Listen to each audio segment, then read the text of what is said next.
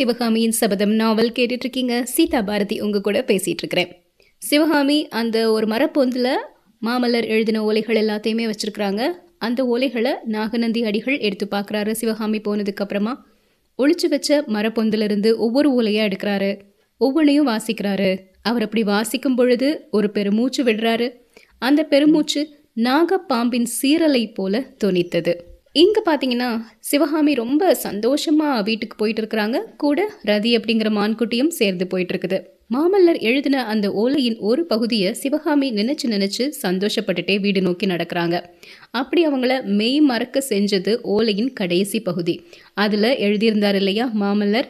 சக்கரவர்த்தியின் குமாரனாக இருக்காம நான் மட்டும் ஒரு சாதாரண ஆளாக இருந்திருந்தா ஆயனர்கிட்ட சிற்பக்கலை கற்றுக்கொள்ளக்கூடிய சீடனாக இருந்திருந்தா எவ்வளோ நல்லா இருக்கும் அப்படின்னு அந்த வரிகளையே திரும்ப திரும்ப யோசிச்சு பார்க்குறாங்க பக்கத்தில் வந்துட்டு இருந்த மான்குட்டி ரதியை பார்த்து ரதி உன்னுடைய தோழி சிவகாமியை மாதிரி பாக்கியசாலியான பெண் இந்த ஈரேழு பதினாலு லோகத்திலையும் கிடையாது அப்படின்னு சொல்லிட்டு சிரிக்கிறாங்க. இந்த விசாலமான பாரத கண்டத்தில் மூன்றின் ஒரு பாகத்தை தனி அரசு புரியும் சக்கரவர்த்தியின் குமாரர் தமக்குரிய அந்த மகத்தான சாம்ராஜ்யத்தை வேண்டான்னு வெறுத்து தள்ள தயாரா இருக்கிறாரு.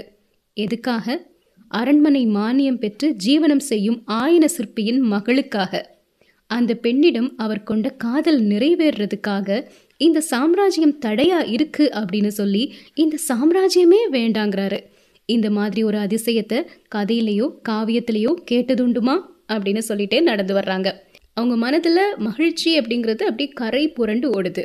இப்படி அவங்க பேசிகிட்டு இருக்கும்போதே திடீர்னு அம்மா சிவகாமி அப்படின்னு ஒரு குரல் கேட்குது அந்த குரலை கேட்டோடனே திரும்பி பார்க்குறாங்க அவங்க பார்த்த இடத்துல செடி கொடிகளை விலக்கிட்டு ஆயனர் நிற்கிறாரு ரதி கூட அவங்க பேசிகிட்டு இருந்தது அவருடைய காதில் விழுந்திருக்குமோ? அப்படிங்கிற எண்ணத்தில் சிவகாமியின் முகத்தில் நாணமும் அச்சமும் கலந்து தோன்றின. ஆனால் மலர்ந்த முகத்தோட ஆயனர் சொன்ன வார்த்தைகள் சிவகாமியின் பயத்தை போக்கிருச்சு. சிவகாமி எனக்கு தூக்கி வாரி போட்டுருச்சு. நடுக்காட்டில் நீ யார் கூட பேசிகிட்டு இருக்கன்னு பார்த்தேன். ரதி கூட பேசிகிட்டு இருக்கியா பாவம் நீ என்ன செய்வ? உன் கூட பேசுறதுக்கு கூட இங்கே யாருமே இல்லை. பொழுது போகிறதே உனக்கு கஷ்டமாக தான் இருக்கும்.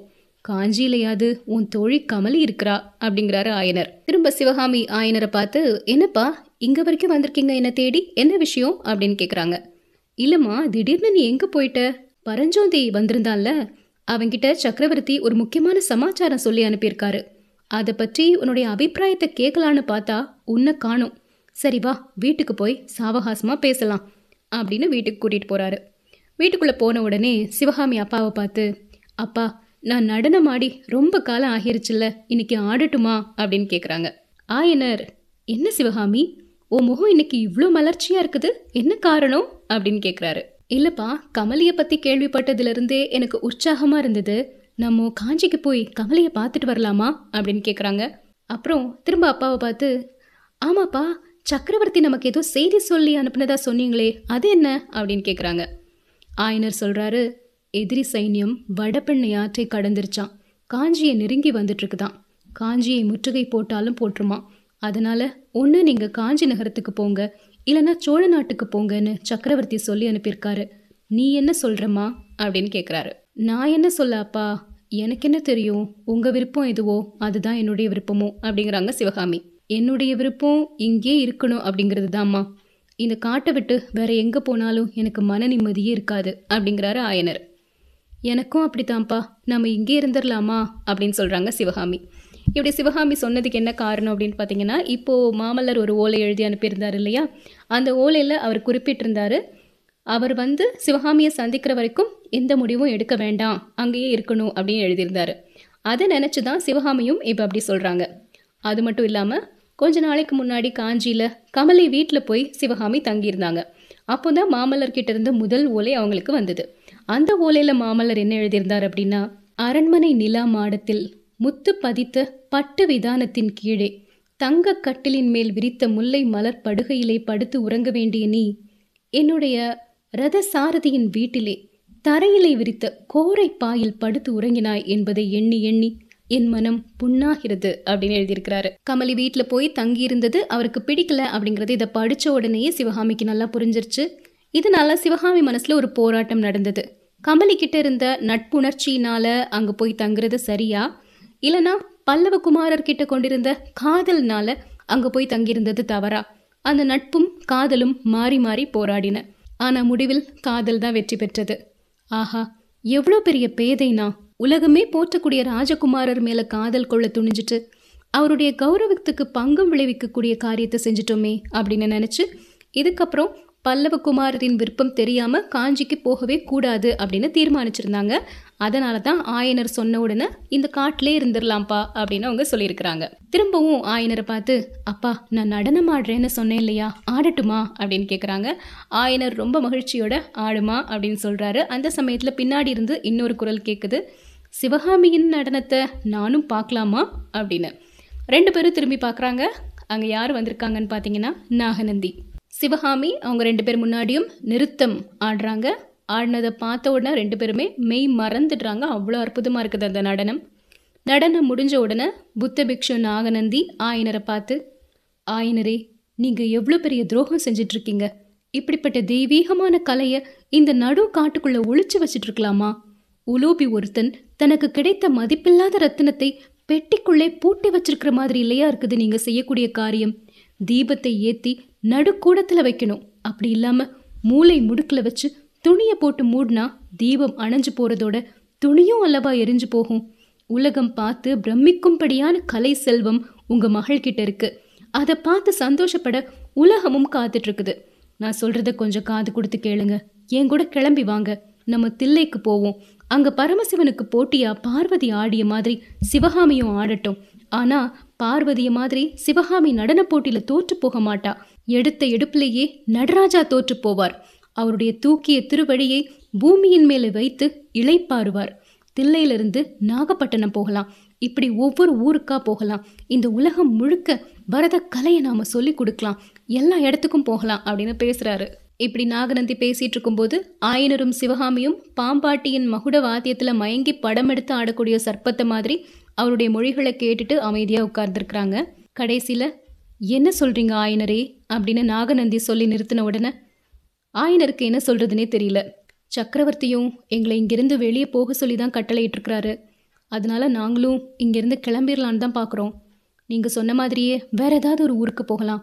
மதுரைக்கோ திருச்சிக்கோ எங்கேயாவது போகலாம் அப்படின்னு சொல்கிறாரு மகளை பார்த்து நீ என்ன சொல்கிறம்மா அப்படின்னு கேட்குறாரு எனக்கு என்ன தெரியும்ப்பா? உங்களுக்கு எது சரியாக தோணுதோ அதையே செய்யுங்க அப்படிங்கிறாங்க. அதுக்குள்ள நாகநந்தி அந்த பரஞ்சோதி ஓலையை கொண்டுட்டு போனார் இல்லையா? அவருக்கு என்ன ஆச்சு அப்படிங்கிற கதையையும் கேட்டு தெரிஞ்சுக்கிறாரு ஆயனர்கிட்ட ஆயனரும் பரஞ்சோதிக்கு என்ன ஆச்சு அப்படிங்கிறதையும் அவர் எப்படி அந்த படையில போய் சேர்ந்தாரு? இப்போ ஒரு தளபதியா மாறிட்டாரு. எல்லா விவரத்தையுமே சொல்றாரு. பாவம் உங்ககிட்ட இருந்து ஓலையை வாங்கிட்டு போனானே அந்த பிள்ளை பரஞ்சோதி. அவனுக்கு போற வழியிலே பெரிய விபத்து வந்துருச்சான் சளுக்க வீரர்கள் அவனை பிடிச்சிட்டு போயிட்டாங்களாம். எப்படியோ பையன் சளுக்க வீரர்கள் கிட்ட இருந்து தப்பிச்சிட்டான். நல்ல வேளையா சிறைப்பிடிக்கப்பட்டதும் ஓலைய மலை பள்ளத்தாக்கிலிருந்து ஓடிய அருவியில வீசி எறிஞ்சிட்டான். புத்திசாலி பையன் அப்படிங்கிறாரு ஆயனர். அதை கேட்ட உடனே புத்த பிக்ஷு நாகநந்தி சொல்றாரு புத்திசாலி மட்டும் இல்ல அதிர்ஷ்டசாலியும் தான் அப்படிங்கிறாரு. ஆயனர் சொல்றாரு நல்ல வேளை இவ்வளோ அதிர்ஷ்டத்தோடையே அவன் நிற்கட்டும். இன்னும் அவனுக்கு அதிர்ஷ்டம் அதிகமாச்சுன்னா பையனுக்கு தலைக்கால் புரியாம போயிடும் அப்படிங்கிறாரு. சிவகாமி குறுக்கிட்டு அப்பா உங்களுக்கு ஒரு செய்தி தெரியுமா? மகேந்திர சக்கரவர்த்தி ஒருவேளை பல்லவ ராஜ்யம் மாமல்லருக்கு இல்லைன்னு சொல்லிட்டு பரஞ்சோதிக்கு கொடுத்தாலும் கொடுத்துருவாராம். ஜனங்கள் அப்படி பேசிட்டு இருக்கிறதா சாரதி கண்ணபிரான் சொன்னாரு அப்படிங்கிறாங்க சொல்லிட்டு சிரிக்கிறாங்க. யாரு? கண்ணபிரான் சொன்னானா? அவன் கிடக்குறான் பைத்தியக்காரன். இப்படிதான் ஏதாவது உளருவான் அப்படிங்கிறாரு ஆயனர். அப்போ நாகநந்தி சொல்றாரு இல்ல ஆயனரே இல்ல. சாரதி கண்ணபிரான் சொன்னது அப்படி ஒன்றும் உளறல் இல்லை அவன் சொன்ன மாதிரி நடந்தா அதில் எனக்கு எந்த வியப்பும் இருக்காது. காஞ்சி சிம்மாசனத்தில் பயம் கொள்ளி பல்லவனை வைத்து பட்டம் கட்டுறதை விட வீரன் பரஞ்சோதிக்கு ராஜ்யத்தை கொடுக்கறது தான் மகேந்திர பல்லவருக்கு சிறப்பாக இருக்கும் அப்படிங்கிறாரு.